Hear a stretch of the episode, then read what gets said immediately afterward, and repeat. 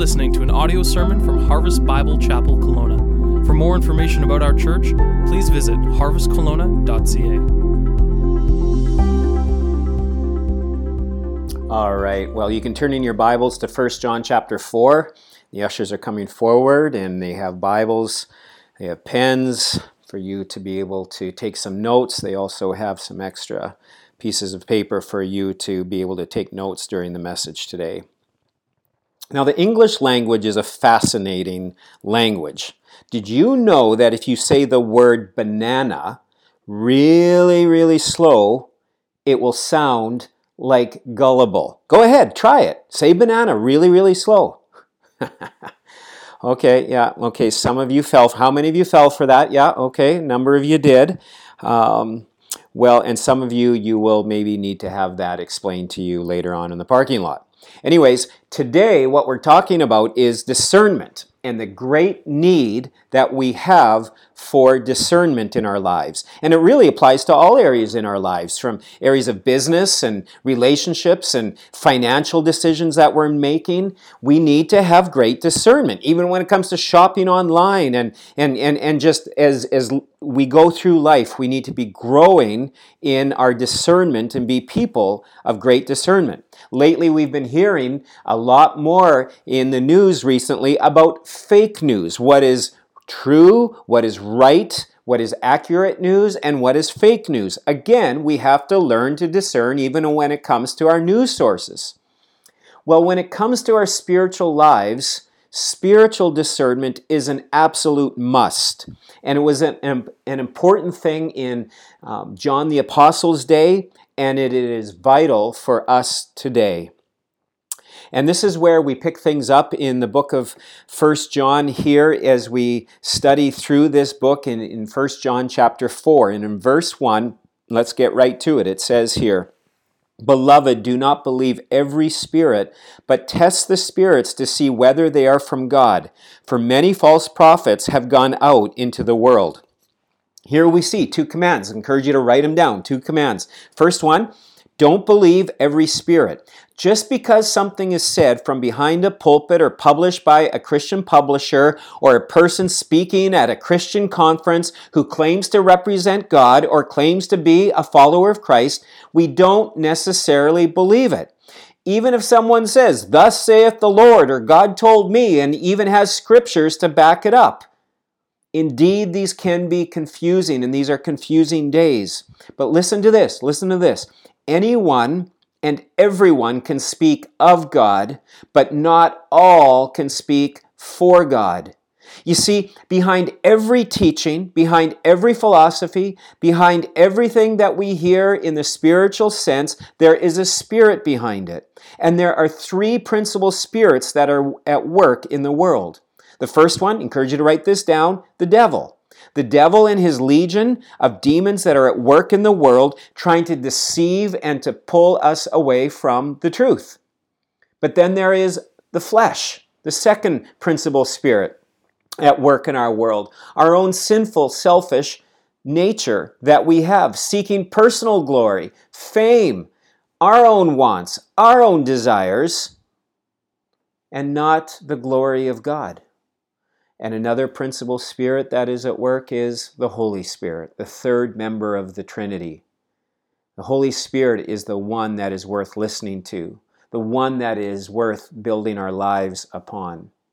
And so John is saying, don't be deceived by every spirit. We are to follow the Holy Spirit's leading, guiding, and teaching in our lives. And that comes primarily through the Word of God. But he says something else here. He says, to test the spirits to see whether they are from God.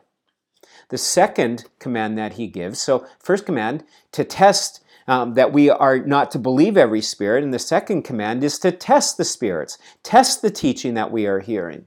We are to be like the Bereans. Remember in Acts chapter 17, verse 11, we read about the Bereans, Jews from the region of Berea, and, and here's what it says about them in verse 11 of Acts chapter 17. They received the word with all eagerness, examining the scriptures daily to see if these things were so. Not only did the Bereans receive the word of God, They were hungry for the Word of God. They were eager for the Word of God. They were teachable, but they also examined and searched the Scriptures. They tested what they were hearing, even from the Apostle Paul. And they tested what they were hearing being preached and proclaimed with the Word of God. And that is why it's so vital. That's why I encourage you to bring your Bibles, bring your Bibles to church, study the Word of God, underline, take notes.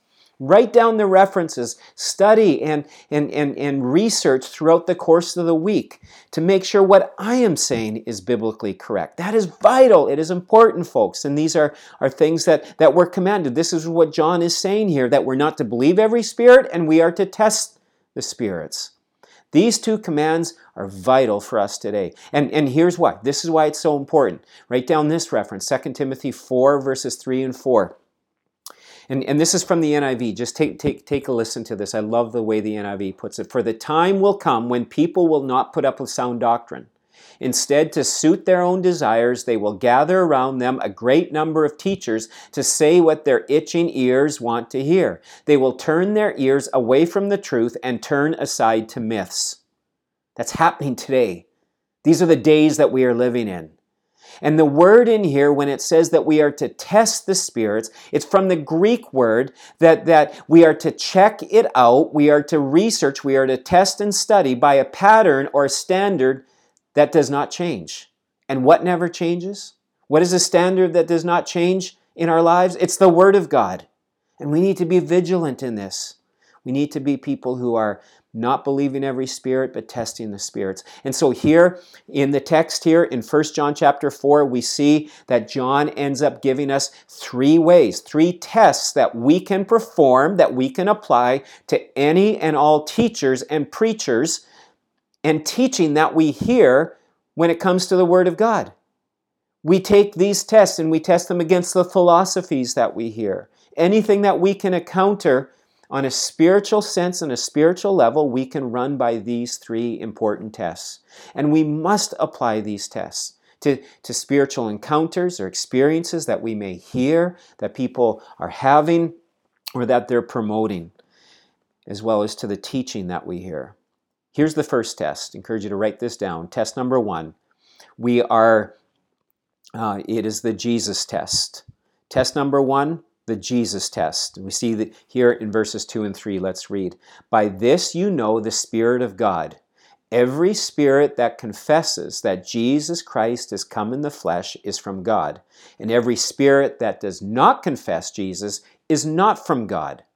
Now, in John's day, the teaching of the Gnostics was, was spreading throughout the church. There were many false teachers that were infiltrating the church with their teachings and their philosophies. The Gnostics believed, and, and this is the early stages of the Gnostic teaching, but they believed that, that matter consisted of, of many things. And they believed among uh, the various things that they believed was that, that evil, uh, that matter was evil, that the human being is evil, that the body is evil, that space is evil, that time is evil. The Gnostics also believe that, that, that Jesus, yes, he was God, but he, he wasn't God in the flesh. Because Jesus couldn't have had a physical body, because if he did, he would then, because uh, bodies were evil, flesh was evil, there was no way that Jesus could actually have a physical body. So he wasn't he didn't have a physical body. He was a phantom or like a ghost. And this, again, was because they saw that all matter, all flesh, had been corrupted by evil. And so Jesus, the Son of God, could not have had a physical body. That is what the Gnostics believed. Basically, it would be like this if you were to walk along the seashore, there would be one set of footprints in the sand, and it would be yours. It wouldn't be his. So they denied the, the incarnation of Jesus Christ, meaning that Jesus came in the flesh. And that undercuts the foundation of what the Bible teaches about Jesus. It denies the, the truth and the reality, the foundation of which we have built the wonderful truth of the gospel that has been built through Christ coming in the flesh is God in the flesh. That is why John is hammering home this point in verse 3. And that's why he says, only follow teachers who believe that Jesus came in the flesh. Don't fall for all that other teaching he is telling them. We are today, just like back then, we are to believe and we are to follow only those who believe that, that confess Jesus Christ as the Word of God tells us who Jesus is and what he did. Now, today, we're, we're not dealing so much with that kind of false teaching, but it's very similar. They're basically playing the same coin, just from the opposite end. Today, we have many teachers, religions, cult, cults, that even believe that, that Jesus Christ came, that he came in the flesh, but they just deny his deity, that he wasn't God. That he was a good man, a good prophet, a teacher, a good example, a miracle man. He just wasn't God in the flesh. And so John is saying anyone or any group that does not believe in a Jesus as described in the Word of God is a false teacher. And so take Mormons or JWs for an, for an example. They can sound very legitimate, but JWs deny the deity of Christ. They do not believe that Jesus is God. They do not believe that he is God's one and only Son among other things. But that is a key area that, that we disagree on. Mormons talk about being born again. They talk about sin and redemption, and, but they do not believe as we do about Jesus. They believe that Jesus and Satan were brothers. And this is where the book of First John, and this passage in particular today, is very helpful in helping us to understand this. Sadly, um, however, we have to be careful because these kind of teachings are infiltrating the Christian church, the evangelical church. You see, there are evangelicals, at least they call themselves that, who no longer believe in the virgin birth or say, well, you can believe it, but it really wasn't that important. Folks, anyone who denies, downplays, dilutes, denounces the person, the work of Jesus Christ as we see in Scripture is a blasphemer and is a heretic and must be rejected. Look what John says in, in, in the last part of verse 3. He says, This is the spirit of Antichrist, which you heard was coming and is now in the world already. We have to be wise. We have to be discerning. If it is a Jesus that is promoting that everyone should be healthy, wealthy, and wise, that is a different Jesus. That is not a Jesus that we see in the Word of God. That wasn't what Jesus primarily came for, was to make you healthy and wealthy and wise. We have to be very, very concerning and discerning in these days. This week, I was reading something about um, something else that is is infiltrating the Church of Jesus Christ. It's called, and, and the term that, that's been given for it is progressive Christianity. And, and folks, this is a very real threat to the church. Progressive Christianity, um, coming to a college or a seminary near you, and, and, and it's actually very hard to define because it's more of an umbrella term for a lot of different beliefs. But here's a short summary of progressive Christianity. They take a lower view of the Bible. They do not believe that God's Word is the final authority. It's more of a suggestion book or a best practice book you know, filled with the best practices, but but not the authority. And they start to question, did God really say that? Or does he really mean that? Or here, this is how it applies to us today. It's different than, you know, God's word has changed. Here's another thing. Uh, false te- uh, uh, with this is that feelings are emphasized over facts and truth. It's more about what you feel rather than the truth of the Word of God. Here's another thing about progressive Christianity essential Christian doctrines are open for reinterpretation. That's a very, very serious thing when we see that taking place, that, that doctrines that have stood and people have given their lives for, for, for centuries are now open for reinterpretation because now we have such wisdom. We have this enlightened mind today. Here's another thing the heart of the gospel message shifts from sin and redemption to social justice. That is a huge thing going on in our days. Instead of the gospel being applied to our lives and us being gospel focused and gospel centered people, that, that it shifts to, to acts of kindness and social justice. Nothing wrong with social justice, but it's not the gospel. And we must be about the gospel. Folks, listen up.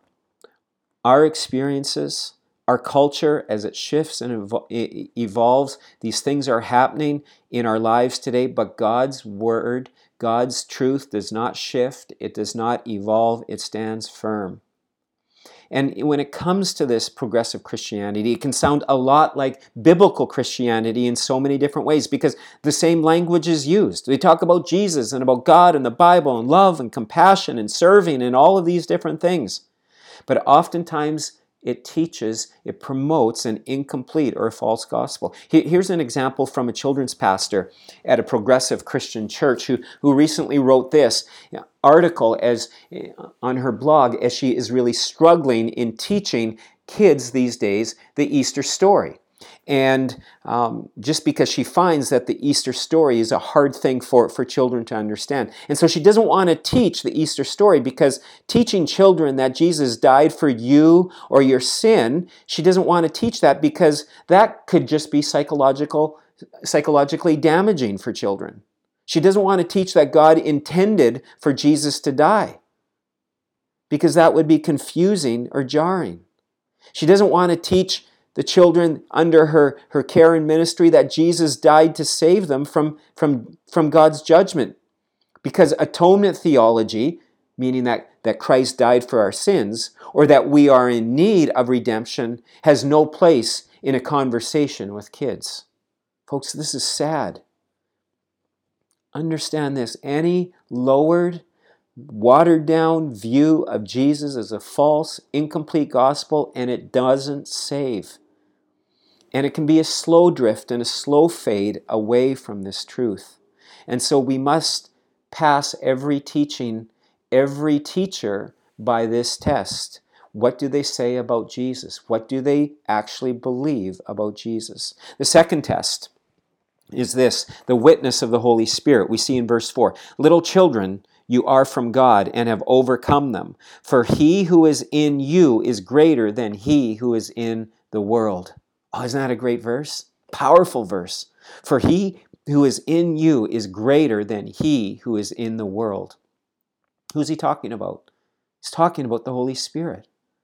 You see, the Bible teaches that every follower of Jesus Christ and by this, I mean every blood bought son or daughter of God who has repented of their sin and embraced Jesus Christ by faith as Lord and Savior of their life has been gifted, has been given the promise of heaven, and has been given the promise and the person of the Holy Spirit in our lives.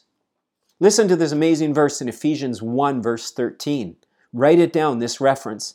In Him you also, when you heard the word of truth, the gospel of your salvation, and believed in him, were sealed with the promised Holy Spirit. The Holy Spirit comes into the life of the believer. We have the Spirit of Jesus living within us. 1 John 3 24 from last week, in, in the message that we looked at, we have this verse. And by this we know that he abides in us by the Spirit whom he is given. The Holy Spirit is given to those who believe in Jesus Christ. And in Romans 8:16 the Spirit himself bears witness with our spirit that we are children of God. Folks, what a truth this is. The Holy Spirit testifies, gives us assurance of our salvation. The Holy Spirit provides comfort and strength and wisdom and discernment, conviction in areas of sin in our lives. And one of the key ways that this happens, and the, the most vital way, is through the Word of God. The other is the witness of the Holy Spirit, testifying in our hearts the truth of the Word of God and what is actually going on in our lives. Believer in Christ here today, there is no reason for the true child of God to be deceived. We have the Word of God. We have the Spirit of God, the Holy Spirit within us, helping us to discern what is true and what is false. And the Holy Spirit heightens our spiritual senses. You say, Well, how do I know the Holy Spirit is in me? You know what? We believe it in faith. We take God's word by what it says, and we believe it by faith. But one of the major ways that, that is through the growth and, and the manifestation of the spiritual fruit that we are growing in the fruit of the Spirit in, in Galatians 5 is a great way that we can know that the Holy Spirit is living in, in us. Another great evidence of the Holy Spirit is that day by day God is working and shaping us more and more into the image of Jesus Christ. And the things of this world die a little more in us day by day. It is a process, it takes time, it is a lifetime of the Holy Spirit working, conforming, and transforming our lives more and more to reflect that of Christ. Another way we know the Holy Spirit is working in our lives, that we can test this in our, in our own spirits, is there a growing love for God, a deepening appreciation and desire for the Word of God in our lives. You see, Satan will never move us towards these affections. Instead, he directs our hearts, our minds, our thinking, our affections towards other things like money and position and power or, or the pursuit of comfort or pleasure. One of the great ways the devil loves to deceive and to distract us is, is to tell us to, to put things off till tomorrow. Get serious about God. Yeah, I know I need to do it, but do it tomorrow. Do it down the road. Do it when you're older. A huge test or indicator of the Holy Spirit that is at work in my life is in a growing love for God, His truth, and the body of Christ. Are we looking for opportunities to show and to, to, to serve the body of Christ. You see, we see all of this through the book of First John. We see that as we come to understand Jesus rightly and we confess Him as our Lord and our Savior, we desire to be obedient to His word and it is expressed in a love for others. And when we are walking in the power of the Holy Spirit, not grieving or quenching the, the Holy Spirit in our lives through, through harboring sin or bitterness or unforgiveness in our lives. He gives us the ability with heightened spiritual senses to discern God's thoughts and ways from all other ways. And so, what are the two tests we have so far? We have the Jesus test, we have the witness of the Holy Spirit. As we are hearing, as, as we're walking in step with the Holy Spirit, the Holy Spirit will, will remind us of the truth of the Word of God we'll put our, our sensors on high alert when, when there is false teaching. We start to realize there's something not right with this. There's a discernment that comes from the Holy Spirit. And the third test is the Word of God. Test number three, the Word of God test. Look at here in verse 5, verse 5 and 6. They are from the world, speaking of, of false teachers here. Therefore, they speak from the world, and the world listens to them. We are from God. Whoever knows God listens to us. Whoever is not from God does not listen to us. By this we know the spirit of truth and the spirit of error. Now, in verse 5, John is saying that the world listens to these false teachers, that they like what they have to say. They go easy on sin. No need to confess, no need to get all that serious. There's no narrow way. Do what you want. It's about living your best life now. It gives ear tickling messages, things that you want to hear about living that best life right now. It's positive pep talks with enough biblical truth to barely fill a thimble. And it can be so deceiving because we see these preachers on TV or we read about them and they have a huge following. And it's the reason to believe that, that many people in the Christian church then, and it's believed even today, that many can easily be deceived. And John is saying, don't forget the truth. Remember the false teachers are out there, but don't forget the truth of the Word of God. And John is saying, don't forget about us. When he's talking about this us here, he's talking to himself and the apostles. Don't you go and start to think that we should start to, to, to soft sell and loosen up on the, the harder things and soft sell sin? Stay away from controversial issues and passages that might make people sad or mad. You know, folks, you need to understand something about many preachers that I talk to, and, and I've talked to a, a, number of them in, in harvest circles and others that I know who love to preach the Word of God. But for preachers, Sunday afternoons can be very, very tough. And into the day on Monday. It can be a very strange time for pastors. I mean, it's just, we can be weird. We can be battling just various things. Just ask my family what at times Sunday afternoon is as as I'm going through in my mind certain things I've said and and and and it can be a hard time because it's like, oh, why did I say that? Because I know that at times as I'm preaching the word of God, that there's a part where I know that that that God's word stings and it convicts and it reveals wrong motives and, and selfish and wrong thinking in, in our lives, mine included. God's word exposes these things, and down deep, I want to be liked. I wish that, that people could walk out of here every Sunday, you know, kind of happy, happy, happy. And, and, and, and, but you know what, folks? God, God desires that we be holy, holy, holy. And what's more important is not the approval of man, but the approval of God. And that is something that, that we as pastors can fight and struggle. Because there's times I can even tell that the Word of God stings and it convicts us as we sit here together as God's Word is open to us. And sometimes, like the rich young ruler, walks, he walked away from the truth as he asked Jesus that important question, and he walked away very sad because he was very wealthy and because Jesus called him to give it up. Are you willing to give give up things for the word of God to be obedient to his word and to his truth? But what is more important, the approval of man or the approval of God? We are not to live for the approval of man. That's fleeting and it doesn't last. And so kind of neat when I think back when I first started in ministry. I look at some of those early sermons that I preached when I was a youth pastor, and the senior pastor that that I had was just a very encouraging man, a very wonderful role model for me to follow. And and after times, uh, after I would preach, and he would talk to me afterwards, and and and he would say these words. He would say, "Well done, good and faithful servant."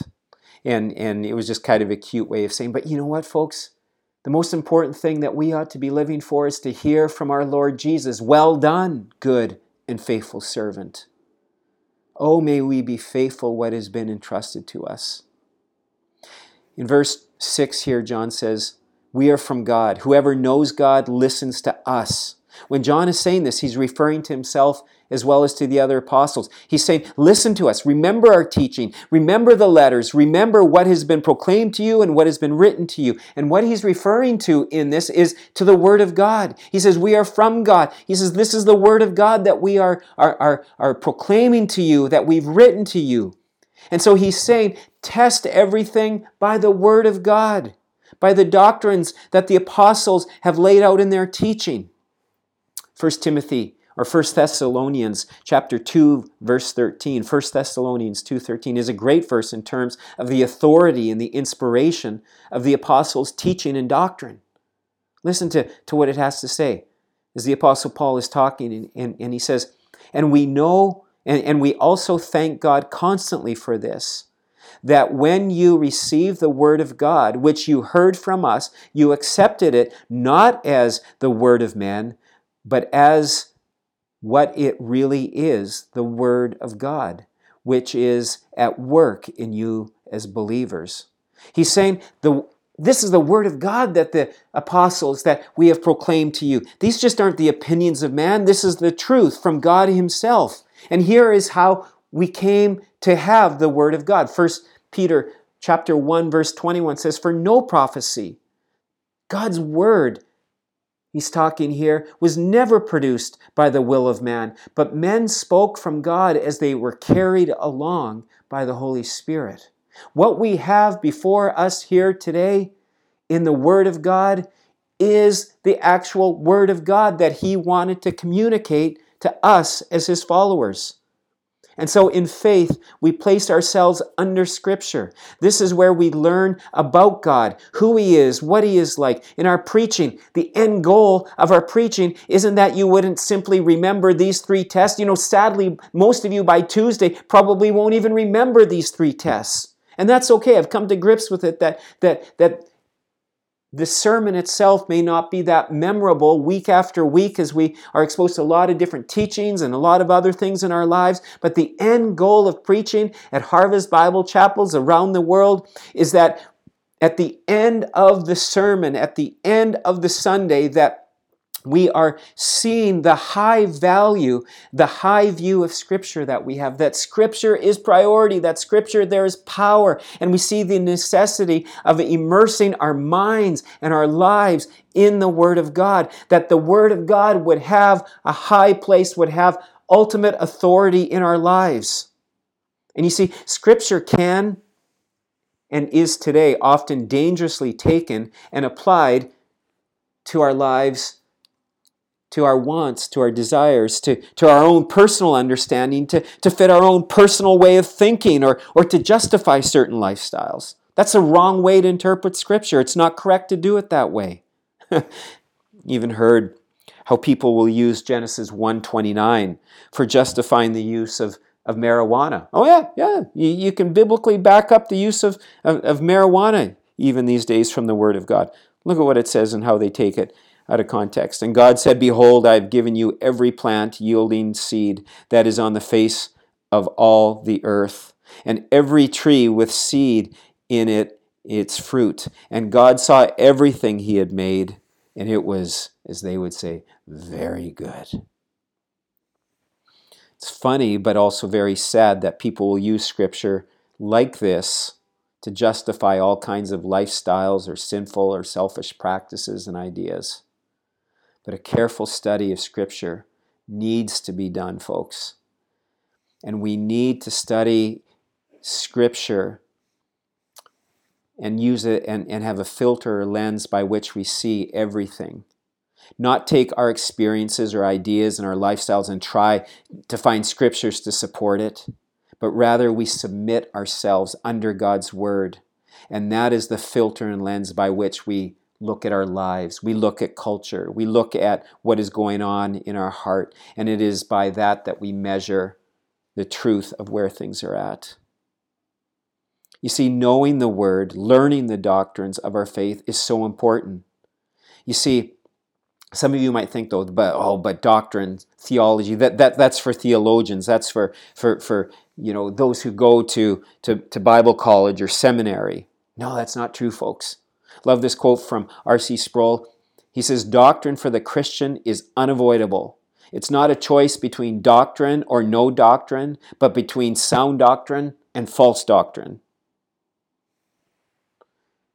It's so important, folks, that we, we're teaching ourselves something. We're following a doctrine, we're following a teaching.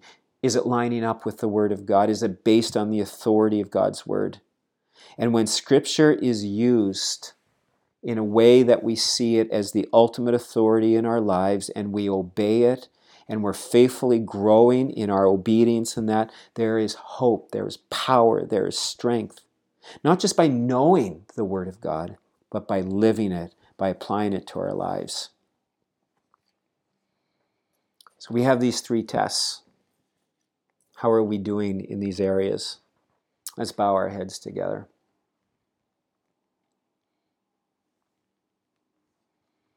God, I pray that you would help us this week to immerse ourselves in the truth of your word.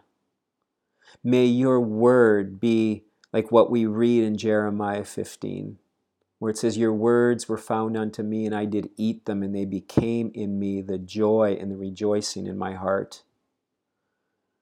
We need, Heavenly Father, so much discernment today the errors and the false teachings that can so easily bombard us or trap us in defeat, that corners us with discouragement or fear, that causes us to choose sin and suffering over obedience and blessing. Oh God, I pray that, that these tests that we would continue to grow in our love and our understanding of, of Jesus, your Son. That we would see the beauty of the glorious work that Christ came to this earth to do. Jesus, God in the flesh, coming to be that sacrifice for our sins. May we not settle for anything less than that. May your Holy Spirit, may we be sensitive and soft towards your Spirit. And I wonder today, folks, as we're in this moment of prayer, are there areas in our lives, truths of God's Word that we are slipping away from, that we're diluting, that we're ignoring, or maybe we're becoming kind of sluggish in, in our faith? We're getting our eyes on other things, commitments in things that won't last. Perhaps we've allowed other spirits to gain access into our minds, other ways of thinking. And we even find ourselves justifying these areas that, that the Bible actually calls sin or warns us about, and, we're ignoring these areas. Folks, I encourage you stop today. Allow the Holy Spirit to work in your lives and to convict you in these areas and spend time confessing these areas before God, repenting and making it right. Stop grieving and quenching the Holy Spirit. Some of you may feel far or distant from the Lord today, and it's because there's unconfessed areas in your life. And the Holy Spirit can't testify with our spirits because we've, we've grieved or we've quenched the Spirit's work in us. I wonder today are there areas of obedience that you're not taking. Remember that delayed obedience is disobedience. Maybe it's the area of baptism. Or perhaps maybe you're here and, and you were baptized long ago. Here on this Baptism Sunday, we have such a great reminder of, of obedience and living out the truth of God's Word, living out the gospel through, through baptism. Some of you perhaps were baptized a long time ago. You're still not off the hook.